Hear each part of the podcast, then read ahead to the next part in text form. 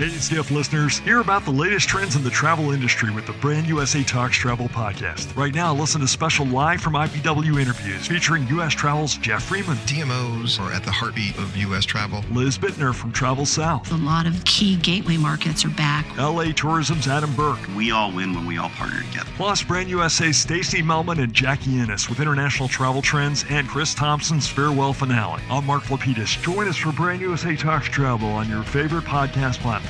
Brand USA talks travel. Good morning from Skift. For daily updates in your inbox, subscribe to the Skift Daily newsletter at skift.com/daily. It's Tuesday, May 10th in New York City. And now here's what you need to know about the business of travel today. While the airline industry continues to recover from the pandemic, one U.S. airport in particular is standing out as a gateway for foreign visitors Miami International Airport, reports contributor Ted Reed. Miami welcomed a little more than 13 million international travelers last year, ranking first in the U.S. and 11th globally, according to figures released this month by Airports Council International.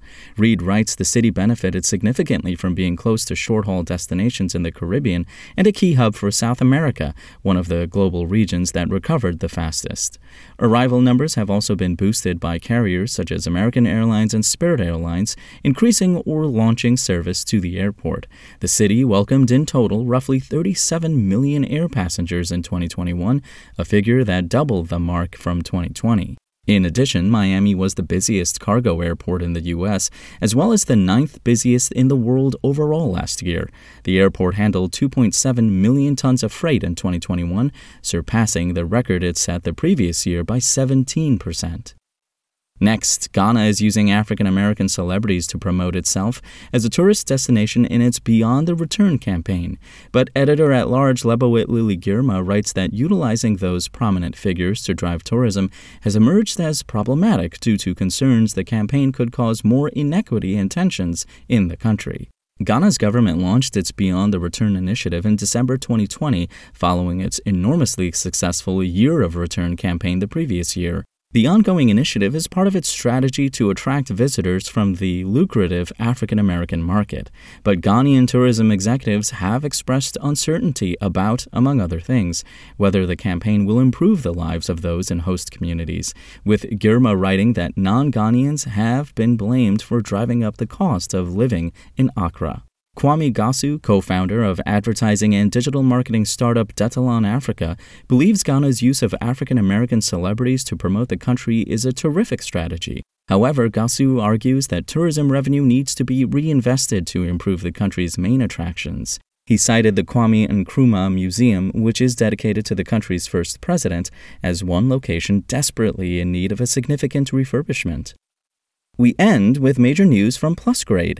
The Montreal based company, which helps airlines and cruise lines increase ancillary revenue, has announced a deal to buy Points.com for $385 million in cash, reports executive editor Dennis Schaal. The executive team and board at Points.com, a Toronto based company that powers airline loyalty programs among other services, support the deal, which is subject to customary regulatory approvals. CEOs from both corporations have already issued statements touting the benefits of the deal. For more travel stories and deep dives into the latest trends, head to skift.com. To find these stories and more insight into the business of travel, subscribe to the Skift Daily newsletter at skift.com/daily.